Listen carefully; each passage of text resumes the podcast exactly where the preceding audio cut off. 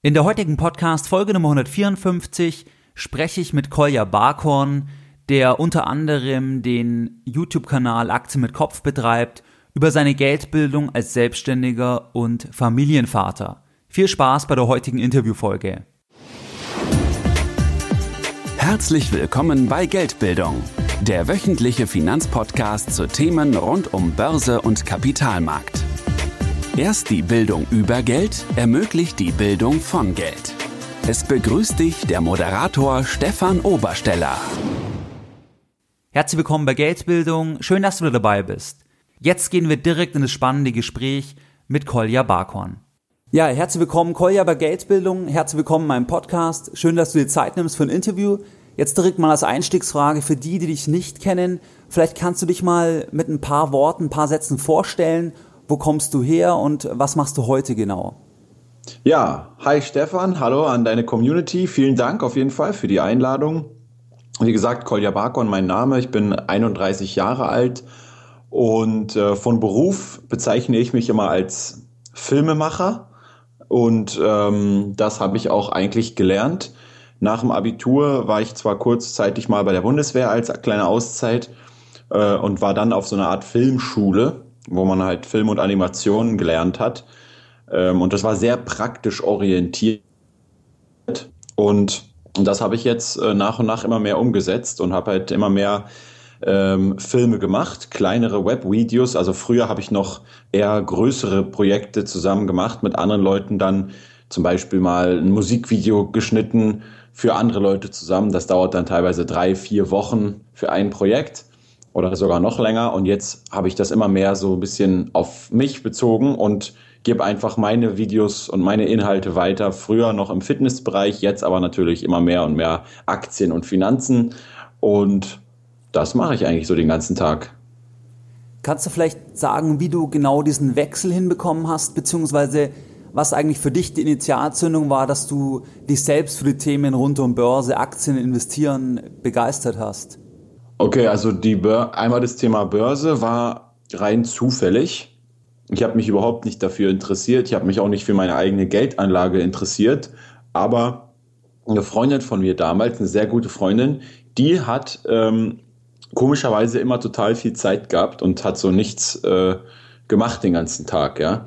Und dann sind wir mit den sind wir mit den Hunden immer in den Wald spazieren gegangen und ich, ich war halt zu dieser Zeit hauptsächlich halt Personal Trainer im Fitnessstudio oder halt bei Klienten zu Hause und habe die, die ganze Zeit immer arbeiten müssen. Und, und sie hat dann immer gesagt, ja, ich kann deine Hunde ruhig mal nehmen für, für zwei, drei Tage, das ist überhaupt gar kein Problem, wenn du Stress hast. Und dann habe ich sie irgendwann mal gefragt, so, was, was machst du eigentlich den ganzen Tag? Ne? Und dann hat sie halt so ein bisschen erzählt, ja, ähm, habe halt äh, ja, einen reichen Vater und äh, und äh, spekuliere so ein bisschen an der Börse die ganze Zeit und ich so, hä, okay, aber damit kann man ja kein Geld verdienen und so. Und dann hat sie mir einfach mal als, als Einstieg dieses Buch geschenkt, Aktien Basics, was im Prinzip so eine Art Börsenlexikon ist. Und dann habe ich das Buch gelesen, habe über André Costolani gelesen, da waren sehr viel über den da drin. Dann habe ich das so damals, das war Anfang 2009, so vielleicht Januar, Februar 2009, dann habe ich angefangen, das Internet aufzumachen und zu gucken, Warren Buffett und so weiter. Und da über diese Schiene bin ich dann gleich reingekommen, habe mir das Buch von, ähm, von Benjamin Graham geholt, The Intelligent Investor, habe das durchgelesen und ja, von Anfang an hat es mich dann auf einmal richtig begeistert, dass man einfach äh, im Prinzip durch, durch Nachdenken und Investieren halt irgendwie Geld verdienen kann. Genau, und das war der Start. Und dann habe ich sofort auch angefangen. Und wie würdest du dann heute, jetzt einige Jahre später, deine eigene Anlagestrategie beschreiben? Also legst mhm. du nur passiv an oder was ist genau deine Strategie? Äh, nein, nicht, nicht nur passiv, aber ähm, der größte Teil ist schon auf Buy and Hold ausgerichtet. Ähm, wobei ich hier erstmal äh, die erste Zeit ähm, überhaupt nichts von Buy and Hold und von ETFs und so weiter wusste, weil ich ja wie gesagt Warren Buffett und Benjamin Graham gelesen habe und da war abgesehen ganz am Ende im Buch irgendwann mal später in einem Interview, was nachgefügt wurde von Jason Zweig, was aber in der Originalversion so noch gar nicht drin war, ein kurzes Interview über Indexfonds und so. Ähm, da hatte ich das habe ich in die ersten Jahre komplett ignoriert. Ich habe nur in Aktien äh, investiert und habe die immer wieder viel zu früh verkauft, alle. Ja, was ich alles ja. schon für coole Aktien im Depot habe. Ja, also äh, von Infineon bis Disney und so weiter. Da habe ich dann viel zu viele wieder viel zu früh alle verkauft. Und diese Einsicht zu Buy and Hold kam dann so nach und nach und später und später. Und ETFs habe ich erst, ich glaube, Ende 2012 oder so kennengelernt. Und dann habe ich äh, den Komma irgendwann gelesen und habe dann gemerkt, das ist eigentlich eine Sache, die für mich, gerade als jemand, der nicht in einem Angestelltenverhältnis äh, lebt, ähm, ganz, ganz, ganz wichtig, sich hier abzusichern, weil die ganzen Aktienstrategien ja auch fehlschlagen können. Also die Aktien, die man jetzt investiert, kann ja auch insolvent gehen. Und was ist dann mit deiner Altersvorsorge? Und dann habe ich mehr und mehr die Erkenntnis gekommen und mehr und mehr Risikobewusstsein erstmal bekommen und habe erstmal sehr, sehr, sehr viel in ETFs investiert. Und jetzt habe ich so eine gute Basis bei ETFs und mache hier auch weiter über einen Wertpapiersparplan, aber die aktuellen Investitionen, die ich sonst ab, unabhängig davon mache, sind eigentlich eher dann auf Einzelaktien, wobei ich aber bei Einzelaktien auch eher diesen Buy-and-Hold-Approach habe. Also, dass ich halt wirklich mir Aktien raussuche, die ich wirklich langfristig halten will. Aber laut Definition ist das natürlich dann nicht mehr passiv, weil äh, man ja einzelne Aktien im Prinzip sich raussucht. Okay. Wie kommst du dann zu der Einsicht oder warum machst du, kaufst du trotzdem Einzelaktien? Weil dich eine einzelne hm. Firma begeistert oder weil du glaubst, ein besonders gutes Händchen zu haben? Oder was ist so deine Intention, nicht mhm. nur passiv anzulegen?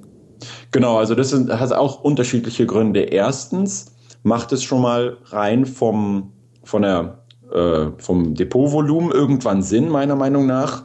Äh, auch, ja, weil, weil ETFs natürlich auch Kosten haben jährlich, ne? Ähm, das heißt, ähm, wenn ich jetzt zum Beispiel eine Berkshire Hathaway Position habe, dann habe ich halt jährliche Kosten von null.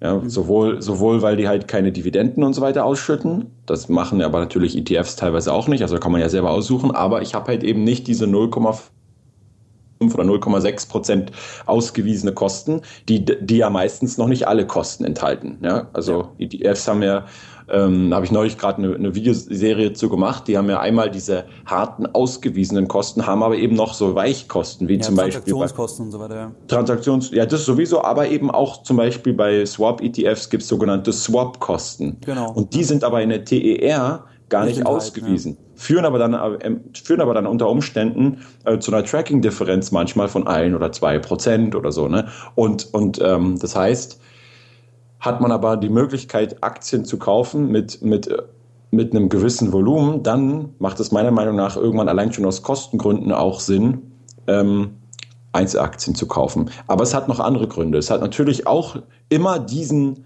diesen spekulativen ähm, Ansatz mit dabei, dass man tatsächlich noch glaubt, ich selbst schaffe es mit einer besseren Aktienauswahl zum Beispiel einen anderen Index oder eine, äh, einen anderen Anleger ähm, zu schlagen. Das heißt, dass man zum Beispiel sich überlegt, in, in einem DAX-Index äh, sind zum Beispiel zu viele Autokonzerne drin, ja, die mir nicht äh, so gut in den Kram passen, ja, oder ja. dass man sagt, okay, warum, warum äh, nehme ich mir nicht einfach zum Beispiel so eine Art eigenen ETF zusammen und suche mir aus dem S-DAX, aus dem M-DAX und aus dem DAX die besten ähm, Aktien raus für, für mich und kauft die dann statt einen ETF auf den DAX oder auf den MDAX. Ja?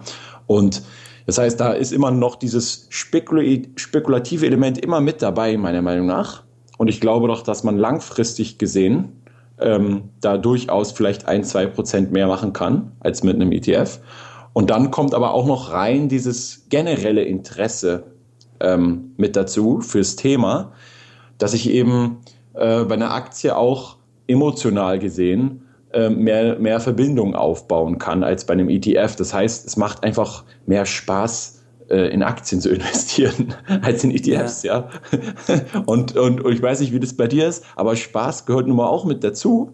Und ich habe auch schon sehr viel von Aktienunternehmen gelernt, für mich selbst, ja, also und für mein eigenes Leben und für meine eigene Unternehmung und Projekte. Das heißt, was sind denn Aktienkonzerne? Das sind halt auch Unternehmen, ja. Und die haben eine Geschäftsstrategie, die haben ein Geschäftsmodell, die verkaufen meistens irgendwas oder beraten oder was auch immer. Und dann kann man ja, wenn man sich mit diesen Aktien auseinandersetzt und auch weiß, okay, wie ist eigentlich die Struktur von so einer Aktiengesellschaft, ähm, ähm, wie sieht es aus in einem Geschäftsbericht, wie funktioniert so eine Bilanz, so ein Cashflow-Statement und so weiter. Und je mehr man darüber lernt, kann man das ja wiederum, wenn man jetzt selbstständig ist, zum Beispiel für sich selbst auch wieder anwenden. Natürlich im kleinen Stil. Aber ich denke mal, und dann gibt es immer natürlich noch dieses Restrisiko bei ETFs, wo man ja immer weiß, nicht weiß, okay, es gibt, in letzter Zeit sind die ziemlich in Kritik geraten, aufgrund der Tatsache, dass ähm, immer mehr Geld halt in ETFs fließt. Ja. Was ja erstmal jetzt noch nicht so ein Problem ist, aber zu einem werden könnte, wenn tatsächlich immer mehr und mehr und mehr Leute diesen passiven Index-Approach. Ja, ist aber unrealistisch. Es, die, die Argumente, die vorgetragen wurden, im, die, Punkt 1 wird es immer aktive Anleger geben, also mhm. dass alle nur passiv anlegen, das halte ich für völlig ausgeschlossen. Ja. Und zum, und zum anderen die Liquiditätsgründe, die vorgetragen wurden, teilweise, dass das negativ ist. Das also wenn ich jetzt einen habe. Das finde ich auch nicht. Das finde ich auch nicht, weil bei ETFs gibt es ja die, die, die ist ja, die werden ja äh, da gibt es so ein cooles Video von BlackRock über diesen Creation- und Redemption-Prozess. Genau. Ähm, ähm, aber ähm, was, was, welchen Grund ich interessant fand, ähm, was sagst du denn dazu? Äh, was ich interessant fand, war, dass halt ähm, gesagt wird, guck mal, wenn, wenn, wenn angenommen ganz viele Leute investieren, auch institutionelle Anleger, die ja ein großes Gewicht haben, investieren in passive ETFs, denen ist im Prinzip egal, was für eine Firma in diesem, in diesem Index jetzt drinsteckt. Und es wird dann einfach gar nicht mehr effizient Kapital allokiert. So, also die Aktien äh, gehen einfach immer mehr im Gleichschritt. Und dann dadurch macht sich ja wieder eine Lücke auf für die Leute, die aktiv investieren. Das heißt, je mehr und mehr Leute passiv investiert würden, desto interessanter wird es wieder, Informationen selbst auszuwerten und zu sagen, hey, guck mal, die Unternehmen und die und die und die, die bekommen ständig Geld, ja, aber sind eigentlich total überbewertet oder ähm, ja, also, weißt du, was ich meine? Das heißt, ähm, aber dieses Liquiditätsproblem oder so, das sehe ich überhaupt nicht, was das anbelangt. Das sehe ich auch unbegründet. Ich glaube halt, es wird immer einen relativ großen Anteil geben, die aktiv anlegen, weil das auch im Menschen gemacht ist, dass man den Schla dass man besser sein will, im Prinzip ja. den Markt schlagen will, zum einen und zum anderen, weil es natürlich von der Industrie her extrem viel Sinn macht. Also weil natürlich ja. die Vergütung oder die gesamte Fondsindustrie, die gesamte Research-Industrie, die braucht ja auch dieses aktive Investment, auch den starken Vertrieb, weil nur dort kann ich halt die Erträge ja. einfahren im Prinzip. Deswegen ja. glaube ich, ist die Argumentation, dass irgendwann alle auf der Welt nur passiv anlegen mit etwaigen Problemen, das ist, glaube ich, ja, das auch unwahrscheinlich. Nicht. Das sehe ich auch nicht, eigentlich, ehrlicherweise. Ja. Und äh, zumal, ja, zumal ja bei ETFs auch die Tendenz besteht, äh, immer mehr ähm, ja, lustige und, und, und komplexere Produkte zu entwerfen. Also die Finanzbranche wäre halt nicht die Finanzbranche. Ne? Wenn sie halt sagen, okay, ihr wollt alle ETFs, dann kriegt ihr ETFs. Und dann gibt's halt so viele unterschiedliche und immer mehr und, und äh, Double Hedged und Short ETFs und was weiß ich alles. So dass die Leute halt irgendwann halt wieder irgendwann aktive ETFs kaufen, ja. Genau. Ja, das aktiv-passiv ist ja sowieso, selbst wenn ich jetzt einen Branchen-ETF kaufe, investiere ich auch aktiv, weil ich mich aktiv für eine Branche entscheide. Also die Unterscheidung aktiv-passiv kann ich auf mehreren Ebenen treffen. Die kann ich bei genau. Anlageklassen treffen, wie gewichtig genau. die Anlageklassen. Ja. Dann ist es aber auch bei ETFs, wenn ich entscheide, wie viel Prozent Anleihen, wie viel Prozent Aktien, es ist ja auch eine aktive Entscheidung im Prinzip und genau. auch bei Branchen und in verschiedenste Richtungen. Also dass ETFs per se immer passiv sei als Investmentform, stimmt natürlich so auch nicht in der Pauschalität. Genau, und richtig, das habe ich erst auch neulich gelernt, dass im Prinzip es gibt ja einmal diesen Ansatz und so habe ich das auch für mich immer bezeichnet. Also lege ich eher aktiv an oder eher passiv. Und ich beziehe das gar nicht so sehr auf die Asset Allocation oder auf das jeweilige Produkt, sondern ich beziehe das eigentlich eher auf die, auf den langfristigen Denkhorizont. Ja, weil ich also Market Timing eher dann im Prinzip, dass du nicht verkaufst, sondern langfristig dabei bleibst. Genau. Einfach. Genau, das ist mein, das ist mein Ansatz. Also ich werde so im Prinzip, und das ist ja auch genau das, was beispielsweise äh, in, den, in den ganzen Büchern von Warren Buffett und von Benjamin Graham drin stand. Also genau. betrachte das wie ein Bauer, der halt ein Grundstück kauft und dieses Grundstück dann halt bewirtschaftet und, und langfristig von den Erträgen von diesem Bauernhof leben will, ja. Und der Verkauf, der würde diesen, diesen Bauernhof ja auch nicht einfach nur verkaufen. Höchstens er bekommt so einen guten Preis dafür, dass er sich sagt, boah, okay, bei so einem Preis, da kann ich dann wieder neue Bauernhöfe woanders bauen, ja. Aber normalerweise hält er den Bauernhof und guckt sich nicht jeden Tag an, wie viel dieser Bauernhof jetzt gerade wert ist am Markt. Ja, der hat ja sogar dieses Konzept von Mr. Market entworfen dafür. Ja. Und, und äh, also von diesem manisch-depressiven ähm, ähm, Typen, der im Prinzip einmal am Tag dir sagt, hey, willst du jetzt wieder meine, meine überteuerten Aktien im Prinzip kaufen oder willst du halt verkaufen und so weiter. Und, und das als Symbol für den Gesamtmarkt sieht, aber da, dieses Spiel muss man ja nicht mitspielen. Also ich sehe da eigentlich ziemlich viele parallele Ansätze, aber die eigentliche Definition von passiven ETF ist ja bezogen eigentlich auf den, auf den ETF und ob der von dem Index abweicht. Also ob jetzt zum Beispiel halt ein, ein Index einfach, ein ETF ganz passiv genau den Firmen in diesem Index folgt, dann ist es im Prinzip ein passiver ETF. Ja. Aber du hast genau recht, also man kann das ja auch auf seine eigene, auf seine eigene Entscheidungen beziehen, ja. Und ich bezeichne mich eher als passiven Anleger einfach, weil ich mich nicht äh, ständig damit äh, erstens mache, gucke ich zum Beispiel keine Börsennachrichten. Genau. Ähm, zweitens ähm, mache ich auch, ich habe jetzt zum Beispiel gestern ein Video gemacht über, über die Auswirkungen des US-Aktienmarkt, äh, der, der US-Wahl auf den Aktienmarkt. Ja. Und bei solchen Sachen, die, die spielen in meinem eigenen, äh, an, bei meinem ein, eigenen Anliegen auch keine Rolle. Weil das sind einfach immer Prognosen, die man überhaupt nicht abschätzen kann. Genau. So, es kann alles Mögliche passieren und ich, ich muss aber dann spekulieren in dem Moment auf ein Event und dann muss ich halt wieder Kosten in Kauf nehmen dafür und kann aber nicht irgendwie mit höherer Wahrscheinlichkeit sagen, dass ich im Recht äh, bleiben werde mit der Spekulation. Also ich kann es jedenfalls nicht, ja, und ich glaube, dass die meisten sich da was vormachen, die, die sowas versuchen. Sich, genau. Vor allem aber nach Kosten, Strukt, es geht genau. immer darum, nach Kosten ja. strukturell von der Information, von der Einschätzung wirtschaftlich profitieren. Das kann ja. einmal funktionieren, zweimal, aber man muss ja. es halt über einen längeren Zeitraum, müsste man eine Linie ziehen und sagen, Nachkosten, was hat's gebracht? Und da ist genau. halt die Realität, was ja auch die Statistik oder die Empirie zeigt, dass ja. das eigentlich nicht möglich ist. Das ist auch nicht möglich für Leute, die ein Research-Team von 50 Leuten in London und sonst wo sitzen haben, weil, wie du sagst, weil halt es zu zufällig ist. Es ist von so vielen Faktoren abhängig, und diesen ja. miteinander, sag ich mal, eine Wechselwirkung zwischen den Faktoren, das ist gar nicht möglich. Aber ja. die meisten glauben das halt, die überschätzen ihre eigene Kompetenz als Anleger ja. im Prinzip. Und was auch, genau, und was auch noch aber eine Rolle spielt, und das sagt ja, sagt, stand auch immer in dem, in dem Benjamin Graham Buch drin, so, dass er eigentlich kein Stock Analyst ist, sondern ein Business Analyst. Sorry, das stand bei Buffett, nicht bei Benjamin Graham. Und das finde ich einen ganz, ganz, ganz wichtigen Punkt, weil ich glaube, dass die meisten Leute, die Aktien professionell auswerten und wenn man zum Beispiel sich eine Aktie anguckt, nehmen wir jetzt mal Microsoft als Beispiel, da steht dann in den News, okay, die Analysten werten jetzt, äh, sehen irgendwie das Kursziel von, keine Ahnung, 60 Euro dann kommen irgendwie die Quartalszahlen raus von Microsoft und die sind dann entweder genau auf dem Niveau der Analysten oder sie sind da drüber oder sie sind da drunter. Und je nachdem, ob sie stark da drüber sind oder stark da drunter sind, kann es sein, dass die Aktie steigt, so wie jetzt in der letzten Woche oder vor zwei Wochen bei Microsoft, oder es kann sogar sein, dass sie fällt, obwohl die Zahlen gut waren. Das haben wir ja auch schon alle immer mal wieder mitbekommen. Genau. Ähm, und, und all diese Analysten, die das immer betrachten, die betrachten es meiner Meinung nach auch in den meisten Fällen eher auf dieser Business Administration mäßigen Art und Weise. Das heißt, die haben meistens irgendwie Finanzmarkttheorie studiert genau. ähm, oder halt ein MBA gemacht und dann später ein CFA gemacht und so.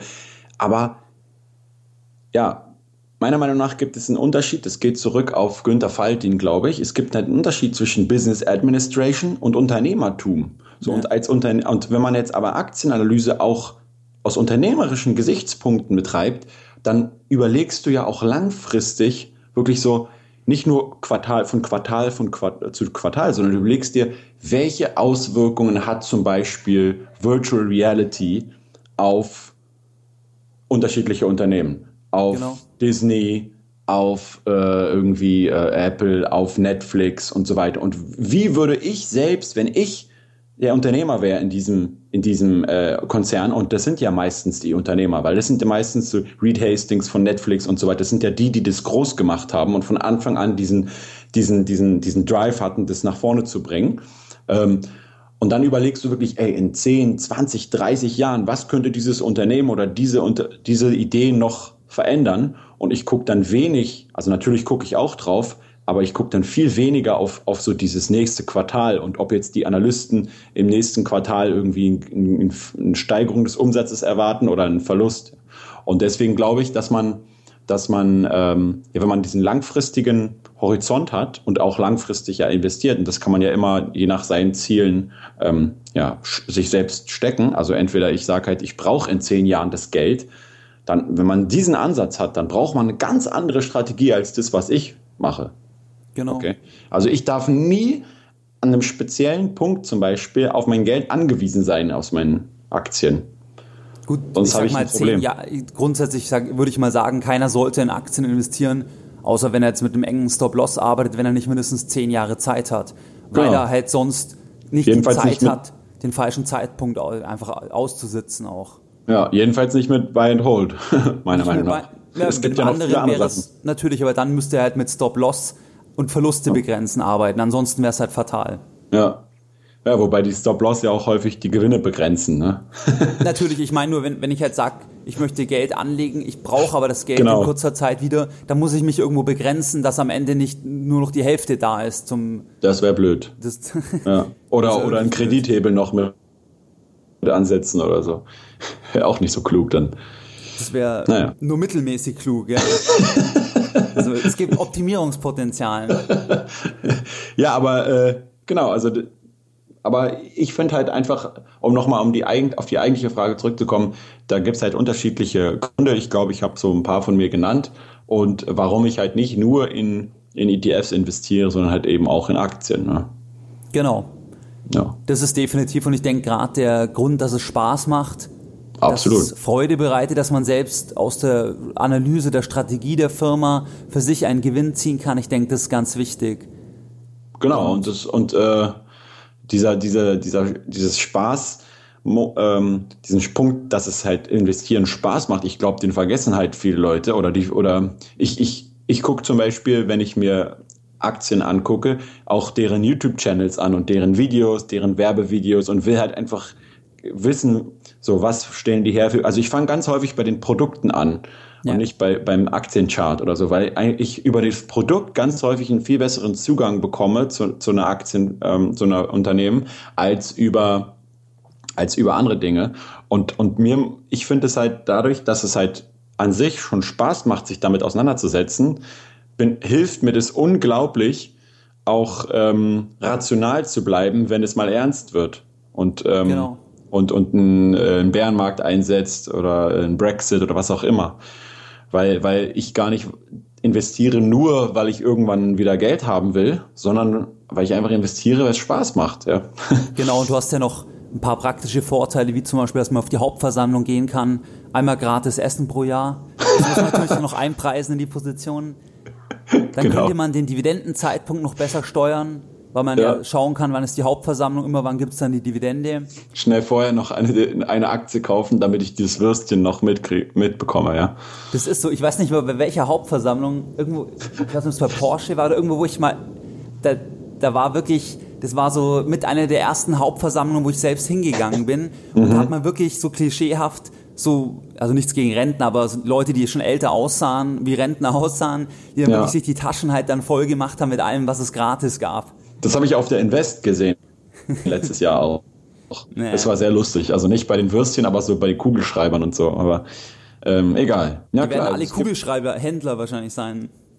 Ja, kann gut sein. Die sind dann am nächsten Tag bei eBay drin. Ja, so, so holen die sich dann halt ihre zu hoch, zu hohen Gebühren wieder rein, die Anleger. Die sind, die sind halt am Ende des Tages auch alles Homo economicus genau. Anleger, ne? Die nehmen mit. Es steht ja auch nicht dort, es ist begrenzt auf einen Kugelschreiber pro Person, weißt? ich habe wirklich so eine äh, Dame gesehen, die sich so eine ganze Tasche so voll gemacht hat mit Kugelschreibern, ja.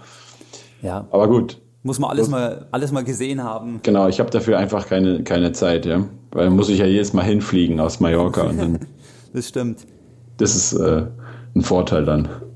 Ein Punkt, nee, weil ich beschäftige mich, weil das ist ja auch ein Thema, du musst halt immer, ähm, immer auch so ein bisschen im, im Kopf behalten, ähm, dass die meiste Rendite macht man immer mit seinem Humankapital eigentlich. Ja?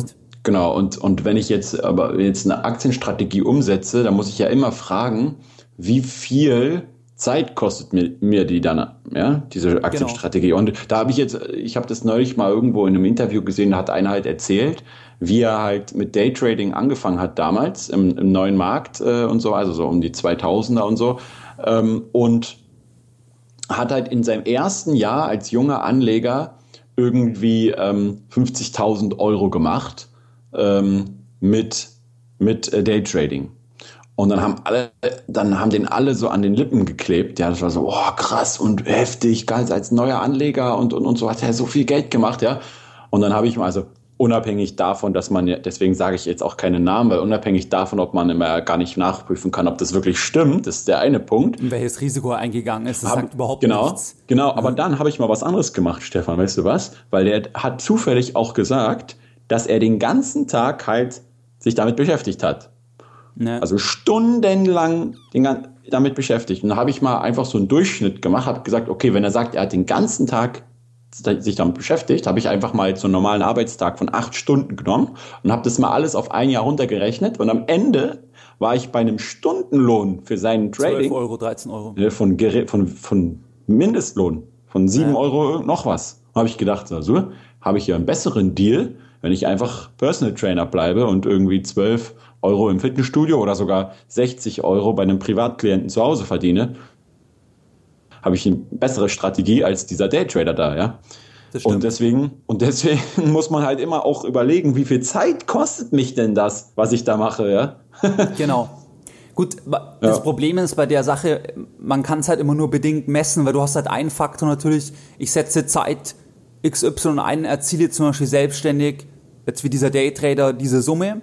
Genau. Was man aber nicht weiß, wie viel zahlt er auf sein immaterielles Konto ein, dass er Erfahrung, aufbaut, wo er dann später Gut, wieder monetarisieren kann. Also ja. das ist immer für mich der zweite Faktor, weil ja. das kann auch ein extremer Hebel sein, dass ich dann zwar nur wenig verdiene pro Stunde, aber mhm. so viel lernen, dass irgendwann, sage ich mal, der, der Hockeystick nach oben halt kommt, was aber ja. vor, im Vorfeld ja nicht messbar ist, das Richtig, weiß ich erst im Nachhinein dann. Ja, und was man natürlich auch noch, ähm, wenn man so rechnet, äh, was man auch noch berücksichtigen muss, ist, dass es halt eigentlich eher für Freiberufler und Selbstständiger äh, Selbstständige eine Rolle spielt, weil, weil halt in einem Angestelltenverhältnis du in der, in der Regel halt einfach gar nicht diesen Hebel hast, dass du jetzt sagen kannst, okay, ich, ich setze jetzt so und so viel mehr Zeit oder Energie in dieses Projekt und bekomme dann so und so viel mehr raus. Ist ja meistens hast du halt ein fixes Gehalt, ja.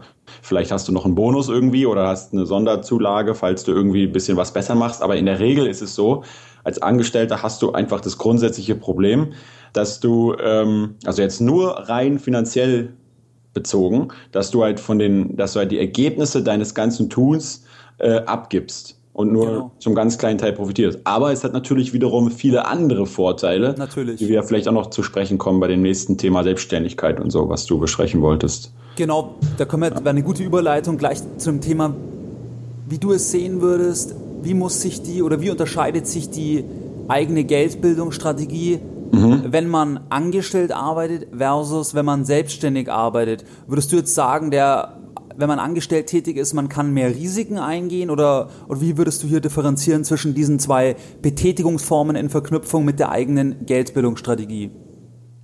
Also ich würde erstmal sagen, generell ähm, braucht man immer ein Mindestmaß an Diversifikation, um erstmal Klumpenrisiko zu vermeiden. Das heißt, steht ja auch bei Komma drin, zum Beispiel als normaler Angestellter, ist jetzt nicht wertend gemeint, halt bei Firma XY nicht noch ganz viele Aktien von Firma XY auch noch zusätzlich zu besitzen, sondern die Aktien, die man halt ähm, besitzt, eher in einem an, ganz anderen Sektor und einem anderen Unternehmen zu haben.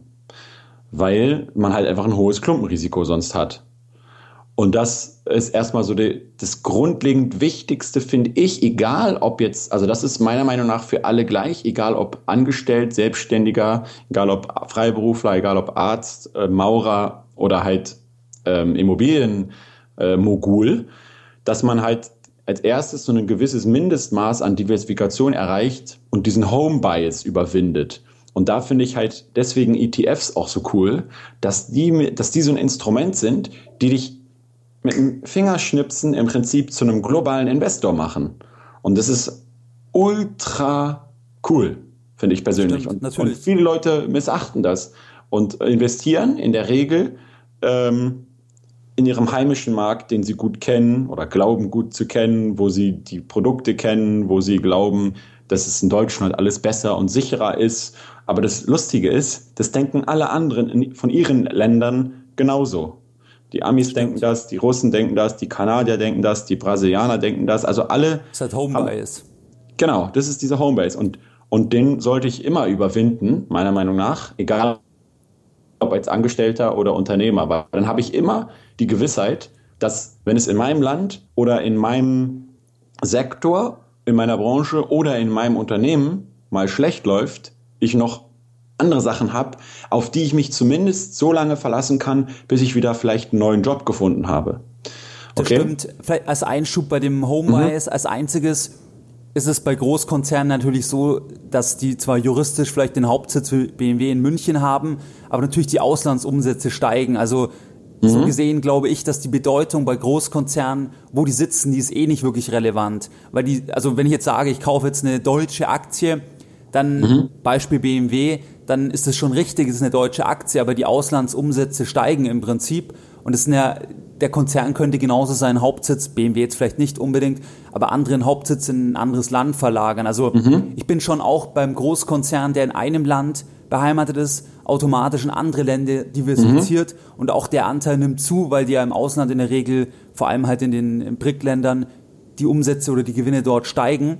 Mhm. Aber vom Prinzip her weiß ich, was du meinst natürlich dass man nicht nur eine Immobilien oder Immobilien in einer Straße haben sollte, sondern woanders. Und das geht natürlich bei ETFs einfach extrem einfach. Genau, das ist der Hintergrund. Das ist der Hintergrund, genau. Das ist natürlich auch vollkommen richtig. Also durch Global, du hast, du hast zwar einerseits recht, meiner Meinung nach, durch Globalisierung ist es natürlich alles immer vernetzter und, und, und auch äh, verknüpfter miteinander und dadurch gibt es natürlich äh, gewaltige Chancen, aber auch die Risiken steigen natürlich dann, wenn es in einem Land äh, irgendwie schlecht läuft, dass dann halt in einem anderen Land das übergreift, wie so eine Art Domino-Effekt. Genau. Aber ich finde immer das beste äh, aktuelle Beispiel war halt der Brexit. Wenn du jetzt zum Beispiel komplett in Deutschland oder Europa investiert bist nur, hast du halt an dem Tag irgendwie minus sieben oder acht Prozent in deinem Depot gesehen. Wenn du aber global investiert bist, in Amerika, in Asien und so weiter, und es gut gewichtet hast, dann hast du ein Minus von vielleicht eins oder zwei Prozent gehabt. Genau, und ich finde, an, ja. und an dem Beispiel hat man es sehr schön gesehen, was eben global diversifizieren für Vorteile bringt. Und das ist also deswegen meiner Meinung nach für alle Menschen wichtig, die investieren wollen. Und, egal, und das hat jetzt auch, also ich meine, was hat jetzt Großes für einen Unterschied, ob ich jetzt Unternehmer bin oder Selbstständiger?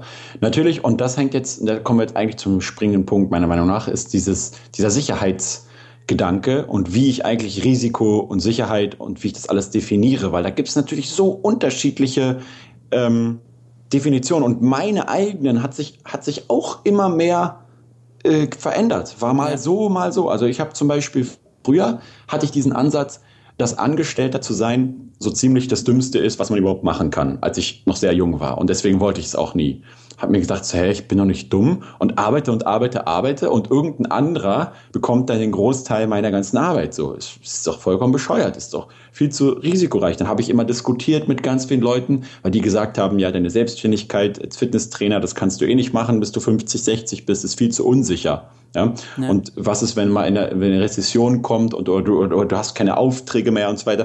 Und dann habe ich immer denen so ein Diagramm aufgemalt, das war ganz lustig, wo ich immer gezeigt habe, guck mal, du bist in deinem Unternehmen angestellt. Und ob, egal ob das jetzt ein kleineres Unternehmen oder ein mittelständisches oder sogar ein großes DAX-Unternehmen ist, irgendwo gibt es oben das Management oder den Geschäftsführer, bleiben wir mal bei dem kleinen Unternehmen, und der ist der Unternehmer. So. Und genau dem sagen jetzt auch seine ganzen Freunde die ganze Zeit, dass er total im Risiko ist als Unternehmer und so weiter. So, aber unter dem bist du irgendwo. Das heißt, wenn es für den so ein Risiko ist, Unternehmer zu sein, dann ist es ja für dich. Was ist denn das dann für dich? Es gilt halt vor allem für inhabergeführte Unternehmen, wo für kleinere, ja. mittlere, wo du halt als genau. Angestellter sofort mit betroffen bist. Absolut. Und deswegen ähm, habe ich immer diese, lange Zeit diesen, diesen Blickwinkel gehabt.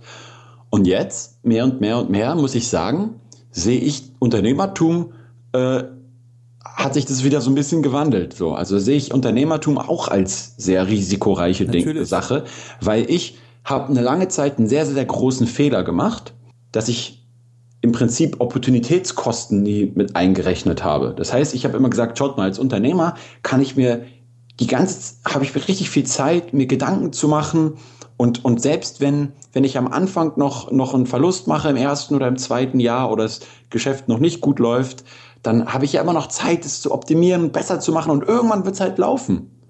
Aber das weiß, weiß das? ja jeder Anleger, dass Geld heute in der Hand mehr wert ist als Geld in fünf oder sechs oder sieben oder acht oder zehn Jahren. Das genau. heißt, ich muss ja immer im Kontext meiner Unternehmung betrachten, was ist denn die Alternative? Und die Alternative war für mich gewesen, einfach weiter Fitnesstrainer zu bleiben in einem, in einem Studio und, und weiter die ganzen Klienten zu betreuen bei sich zu Hause, bei mir zu Hause und da habe ich gutes Geld mit verdient. Genau. Und da, das muss man also vergleichen. Und dann habe ich auf einmal wieder ganz anders darüber nachgedacht. Das heißt, es ist immer so ein Risiko und so ein Sicherheitsbewusstsein, was von Mensch zu Mensch unterschiedlich ist. Da gibt es meiner Meinung nach keine pauschale Empfehlung oder kein pauschales Gesetz, wo man sagen kann, da sollte sich jetzt die Geldbildung irgendwie ähm, ja genau so unter, unterscheiden oder der sollte lieber das machen, der andere lieber das. Ähm, ja, wenn man natürlich ein Unternehmer ist, dann braucht man halt mehr, mehr Rücklagen, man braucht halt mehr Liquidität. Ich genau. hatte mal eine Podcast-Folge ja. auch zum Thema Humankapital gemacht. Mhm. Das ist auch da ein bisschen abstrakt durchgegangen. Und im Prinzip das auch beim Komma im Buch drin oder dort habe ich mich angelehnt in dieser Folge. Es ist meiner Meinung nach halt schon so, dass wenn mein Einkommen relativ sicher ist, ich also ich als Angestellter bei einem Großkonzern arbeite, mhm. dann kann ich ja auch zum Beispiel den Einkommensstrom, wenn ich jetzt sage, ich, kann, ich arbeite da noch 20 Jahre, wenn jetzt zum Beispiel 40 will bis 60 dort arbeiten, dann könnte ich auch den Kapitalwert davon nehmen und der ist ziemlich hoch und der mhm. Zinssatz, mit dem ich es abzinse, um auf den Kapitalwert zu kommen, der ist ziemlich gering, weil es halt ziemlich sicher ist. Ansonsten kriege ich halt eine riesige Abfindung und so weiter. Also der ist ziemlich sicher. Mhm. Ich kann im Prinzip in meiner privaten, also in der, und, und dieser Kapitalwert ist mit der größte bei den allermeisten in der eigenen Vermögensaufteilung, weil der zum Beispiel schnell eine Million sein kann. Ja. Und jetzt kann ich bei meiner privaten Geldbildung, also wie ich mein privat mein Geld anlege, viel mehr Risiken eingehen, weil der größte Kapitalwert, der ist erst, also diese größte Position ist ja meine Tätigkeit, die mhm. sehr sicher ist. Und ich mhm. kann jetzt mehr Volatilität akzeptieren in meiner privaten Anlage. Also ich kann viel mehr in Aktien investieren, brauche mhm. eine geringere Anleihenkomponente und so weiter, weil genau. ich diesen großen Humankapital-Batzen habe, der eine Million ist und ich habe vielleicht 50.000 Tagesgeld und überlege, wie ich das anlege. Und diese Überlegung finde ich extrem interessant und auch plausibel. Mhm. Und das unterscheidet sich dann auch zum Beispiel zu uns, wenn man selbstständig tätig ist, weil dieser Kapitalwert, selbst wenn du jetzt hohe oder wenn du hohe Einnahmen erwartest, müsst du, müsst du diese Einnahmen viel stärker abzinsen, weil du ja viel mehr Risiken hast. Also ja, also das ist ein sehr, sehr interessanter Punkt und sehr interessante Überlegung. Und genau, der, genau hier, glaube ich, machen sich auch viele Selbstständige äh, ein, ja, ein, eine falsche Rechnung auf, eine Milchmädchenrechnung, dass sie halt glauben, sie würden, sie würden automatisch erfolgreich als, genau, als Selbstständiger. Ja das ist ja nicht gesagt. Also so rein, rein von den, von den, von den Statistiken spricht es halt einfach eine andere Sprache. So ist es. Und genau. ähm, ich kann mich noch an meinen Steuerberater in Deutschland erinnern, der mir halt schon sehr früh sehr viel beigebracht hat, glücklicherweise auch. Also ich habe meinen Steuerberater tatsächlich immer auch nach Tipps gefragt und nach und nach was er machen würde. Ja, und, und der hat mir da sehr weitergeholfen. Der hat, der hat also nicht einfach nur meine Steuern gemacht und gesagt, ciao, ne? Und der hat dann auch, auch über andere Klienten erzählt, natürlich anonymisiert und so, aber er hat halt gesagt, ähm, dass viele Selbstständige halt in die Altersarmut rutschen irgendwann. Absolut. Weil sie sich zum Beispiel, genau, weil sie sich halt zum Beispiel nicht genug absichern noch über andere Sachen. Die setzen alles auf ein Pferd und dann hast du natürlich, gerade wenn du schon ein bisschen älter bist und alles auf ein Pferd gesetzt hast und das Pferd ähm, ja, rennt irgendwie gegen den Baum. Keine ähm, Zeit mehr. Genau, dann, dann wird es auf einmal schwierig, wieder neu anzufangen und neu nochmal äh, äh, Gas zu geben.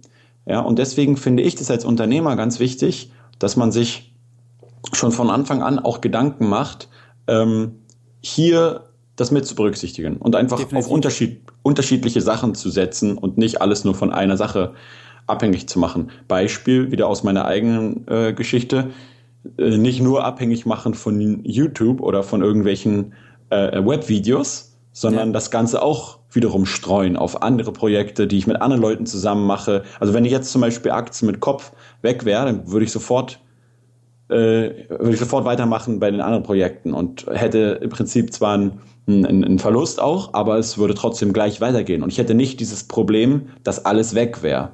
Und das, genau. das ist ganz wichtig, meiner Meinung nach. Aber es gibt noch einen anderen Punkt, der meiner Meinung nach wiederum ein Vorteil für den Unternehmer ist, was die Geldbildung betrifft, ist, dass der Unternehmer oder der Selbstständige immer gezwungen ist, eigentlich Geldbildung zu machen. Ja. Weil sonst ist er vom Markt. Ist genau. doch so. so. Sobald du, sobald wir wissen, wir leben nicht in einem Profitsystem, wie alle immer sagen. Ja, das ist Schwachsinn. Wir leben in einem Profit- und Verlustsystem wo Verluste genauso wichtig für die Wirtschaft insgesamt sind wie Profite, weil die Verluste sagen dir als Unternehmer, du musst was ändern. Das funktioniert nicht, was du machst. Der Markt will das nicht, ja?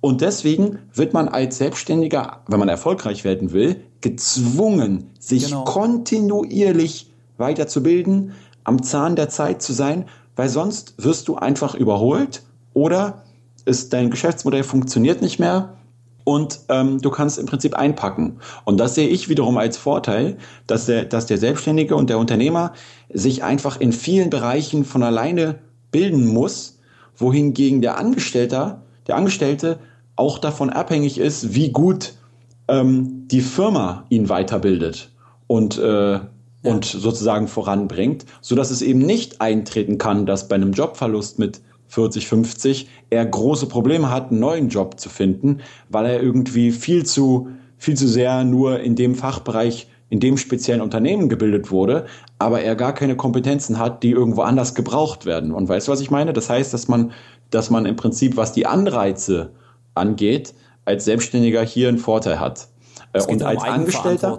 Genau, und das heißt, du musst verantwortlich sein. Absolut. Du, und deswegen, darum geht's ja. Du musst als, als, als, als, es gibt ja kein besser oder schlechter, ja, ähm, sondern du musst ja nur überlegen, was passt für dich. Und so als so Unternehmer muss ich halt wissen, was sind da die Risiken? Ein paar habe ich ja gerade genannt. Ähm, und dann muss ich dafür arbeiten, die zu minimieren, zu kalkulieren und so weiter. Und wenn ich ein Angestellter bin und jetzt weiß, aha, ich habe zwar eine Sicherheit, und ich habe die Vorteile, die du vorhin besprochen hast, aber ich muss trotzdem mich weiterbilden, weil was ist, wenn ich meinen Job verliere? Da genau. kann ich mich nicht nur auf den, auf den Chef und auf die Abfindung verlassen, meiner Meinung nach. Okay. Das, was ich glaube, du brauchst halt monetarisierbares Wissen, wie ich es immer nenne. Das heißt, Wissen, auch wenn du angestellt arbeitest, was auch bei anderen einen Wert hat. Genau. Also, wo das nicht eine Tätigkeit, dass man irgendwas so genau in dieser Firma macht und ich bin der Beste, weil ich weiß, wie es in dieser Firma geht, dann steigt ja. halt die Abhängigkeit. Aber wenn ich monetarisierbares ja. Wissen habe, und es kann ja. äußerst trivial sein, das kann sein, ich bin sehr gut in Deutsch und korrigiere Arbeiten. Das genau. kann sein, ich bin, kann eine andere Sprache und gebe diese als Nachhilfe. Das ist ja extrem unterschiedlich. Aber das ist Wissen, wo es einen Markt dafür gibt, wo andere bereit sind zu bezahlen, weil sie Nutzen haben. Und wenn Absolut. du dieses Wissen aufbaust, auch wenn du Videos schneiden kannst oder Podcasts machen kannst, dann ist es im Prinzip ein Vorteil, weil du dann unabhängiger wirst. Und da bin ich bei dir. Genauso würde ich es, egal wie du beschäftigt bist, schauen, dass man immer am Ball bleibt und immer mit der Zeit geht und so eigentlich immer auch am Markt bestehen kann, auch wenn etwas wegbricht, egal ob man einen Job verliert oder zum Beispiel, wenn einfach irgendwas bei der eigenen Selbstständigkeit nicht mehr funktioniert. Genau, also das ist, das, da hast du es eigentlich perfekt zusammengefasst. Hätte ich nicht besser äh, sagen können, muss ich also gar nichts mehr dazu sagen. also sonst hat man in den Podcasts immer das, so die Tendenz, das immer wieder neu zu wiederholen und immer wieder am Ende das Gleiche zu sagen. Aber ich denke mal, da, das ist halt genau das. Wie siehst du jetzt das Thema, was jetzt auch zum Ende schon der Podcast-Folge hingehen würde, das Thema, wie sich eigentlich deine Geldbildung oder deine eigene, deine eigene Beziehung zu Geld verändert hat, seit du Vater bist? Also mhm. hat sich deine Anlagestrategie verändert? Mal die mhm. eine Frage und die andere, wie denkst du schon an dein Kind? Also wie gibst du dann auch Sachen, die du dir jetzt selbst beigebracht hast beim Thema finanzielle Bildung, jetzt an dein Kind weiter? Mhm.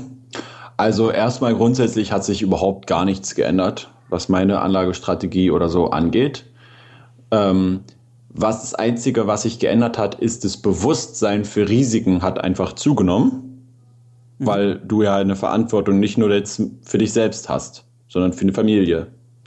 Und glücklicherweise meine Frau jetzt auch ein erfolgreiches Unternehmen gerade aus dem Boden stampft und das sehr cool ist, da, weil dadurch natürlich wiederum äh, was gestreut wird, ja und nicht alles abhängig ist von mir, was ich halt deswegen richtig cool finde, aber nicht nur deswegen natürlich, sondern ja. weil es auch, weil ich mich auch mit ihr dann freue. Aber ähm, jetzt grundsätzlich an meiner Philosophie oder so habe ich brauchte ich ja nichts zu ändern. Warum? Weil ich ja sowieso langfristig investiere. Ja. Okay? Und ich, ich äh, füge nochmal hinzu, und das ist immer mein Spruch, den ich für mich selbst so gefunden habe und den, den noch keiner jemals widerlegen konnte. Und zwar die beste, die, die wirklich allerbeste Strategie, um finanziell unabhängig und, und, und erfolgreich zu werden, ist, wenn dir Geld verdienen und investieren mehr Spaß macht als Geld ausgeben. Ja, klar. Ja? ja. Und das heißt, ich, ich mag es einfach, Geld zu investieren und muss nicht irgendwie hier mir eine Yacht chartern und dann irgendwie Party machen. Okay? Und da ich den, den, die Philosophie sowieso habe, langfristig zu investieren, brauchte ich dann meine Strategie nicht groß zu ändern. Ähm, Sehr gut. Was den Kleinen betrifft, er ist jetzt halt noch ein bisschen jung. Er ist halt so vier, vier Jahre gerade geworden. Das heißt, er weiß halt, was Geld ist. Ich erkläre ihm auch so ein paar Sachen jetzt schon, aber im Prinzip nehme ich das Ganze sehr, sehr locker ja. und, und lass ihn da so von sich selbst auch auf Sachen zukommen. Das heißt, ich, ich stelle ihm eigentlich im Prinzip viele Fragen, um rauszufinden, ob er sich dafür interessiert. Und wenn ich merke, es besteht Interesse an einem Bereich, zum Beispiel Arbeiten, ja, der will, will immer wissen, ja, was ist denn das? Weil, weil wir immer zu Hause auch die meiste Zeit arbeiten und manchmal heißt es dann halt, hier, wenn er die Mama ruft, so, ja, Mama kann gerade nicht, die muss arbeiten. Ja. ja? Oder ich, Papa kann gerade nicht, der ist jetzt arbeiten. Und dann will natürlich so ein Kind wissen, hä, was, was ist denn das? Ja. Und dann sagt er irgendwann dann zum Beispiel so, will auch arbeiten. Ne? Und dann, dann, weißt, dann weißt du in dem Moment als Vater, geil, jetzt kann ich ansetzen und dann bringe ich ihm irgendwas bei über das Thema Arbeiten. Ja, also sag ihm zum Beispiel, dass man halt kein Geld bekommt, wenn man nicht arbeitet. Das ist das Wichtigste, was Kinder lernen müssen.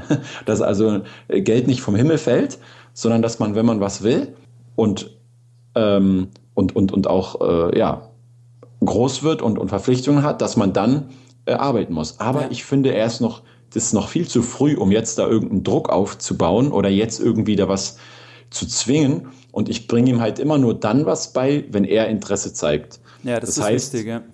Das ist für mich wichtig, weil ich habe, ich war früher nämlich so, ich habe immer alles, was meine Eltern mir beibringen wollten, grundsätzlich meistens abgelehnt. Mein Vater wollte mir immer Programmieren beibringen und ich habe es absolut gehasst und ich, deswegen habe ich immer noch nicht Programmieren gelernt, ja, und kann nichts da, habe einfach nichts drauf in ganz vielen Sachen, ja, und äh, ja, weil weil ja es einfach äh, ich häufig so eine Ablehnung hatte, wenn die Eltern mir was beibringen wollten und wenn ich aber selber raufkomme und dann mir jemand geholfen hat, dann hat es immer sehr gut funktioniert alles. Und deswegen sehe ich das alles mit sehr viel Humor und Lockerheit und äh, bin da nicht so der, der immer äh, den Kind schon jetzt alles über Finanzen und so beibringen muss oder äh, nee, also ich werde ihm auch Aktien holen, ganz klar.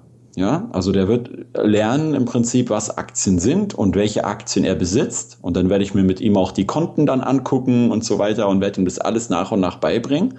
Aber wenn er sich dann nicht dafür interessiert, dann ist es seine Sache. Ja, also ich werde ihn da nicht zuzwingen. Also hat er noch kein Abo von der Financial Times oder so? Nee. nee, ach. Nee. Er weiß halt, er weiß halt nur, er weiß halt nur, und das ist das Wichtigste, deswegen bin ich schon halbwegs zufrieden, er weiß halt nur, dass wenn man nichts tut, man nichts bekommt. Und das ist in der heutigen Zeit, äh, wo alle Leute immer was haben wollen, ohne was dafür zu tun, ähm, ein sehr großer Vorteil, weil du dadurch ja auch bei Kindern meiner Meinung nach so einen, diesen Drive, ich gibt leider kein deutsches Wort dafür irgendwie, deswegen sorry für den Anglizismus, da war jetzt schon der zweite mit dem Sorry. Genau. ähm, ähm, das ist das Wichtigste, meiner Meinung nach, dass Kinder so ein Thema oder zwei Themen finden und dann von selbst diese Eigenverantwortung eigentlich lernen und diese Motivation für die Dinge entwickeln. Genau. Aber das machen die meistens sowieso, indem sie einfach Dinge nachmachen, die du selber machst oder indem du es sowieso gar nicht wirklich groß beeinflussen kannst. Also ich glaube ehrlicherweise, dass diese ganzen Erziehungsmaßnahmen und Förderprogramme und was es da alles gibt, meistens keinen großen Unterschied machen. Das ist nur meine persönliche Meinung. Ich habe da keine, keine Studien und Belege für. Und von daher muss ich dir ehrlich gestehen, dass ich halt einfach noch nicht sehr, sehr viel äh, äh, Geldbildung mit meinem Sohn betrieben habe. Da müssten wir vielleicht in ein paar Jahren noch mal einen Podcast machen. Dann genau. kann, ich, kann ich dir mehr berichten darüber. Dann ist er ja. schon ein Junginvestor bestimmt. ja, ich hoffe es. Sehr gut. Genau, kann er in der Schule, kann er dann in, im, im, im äh, Ethikunterricht dann äh, über seine Monsanto-Aktien sprechen mit der Lehrerin dann. Der kann er halt dann in, äh, der kann er dann im, genau im Ethikunterricht sagen, dass ihm, ihm die, die Ölpreisentwicklung Sorgen macht. genau. Er kann nicht mehr schlafen der, ja. der, Goldpreis ist so stark abgesackt. Seine Krügerrandmünzen sind nichts mehr wert. genau, genau. So, die Lehrerin fragt, was ist denn mit dir los, Leon? Du kannst dich gar nicht konzentrieren. Also, ja, die Finanzkrise, ne? meine Aktien sind schon alle wieder weniger wert. So. Ja.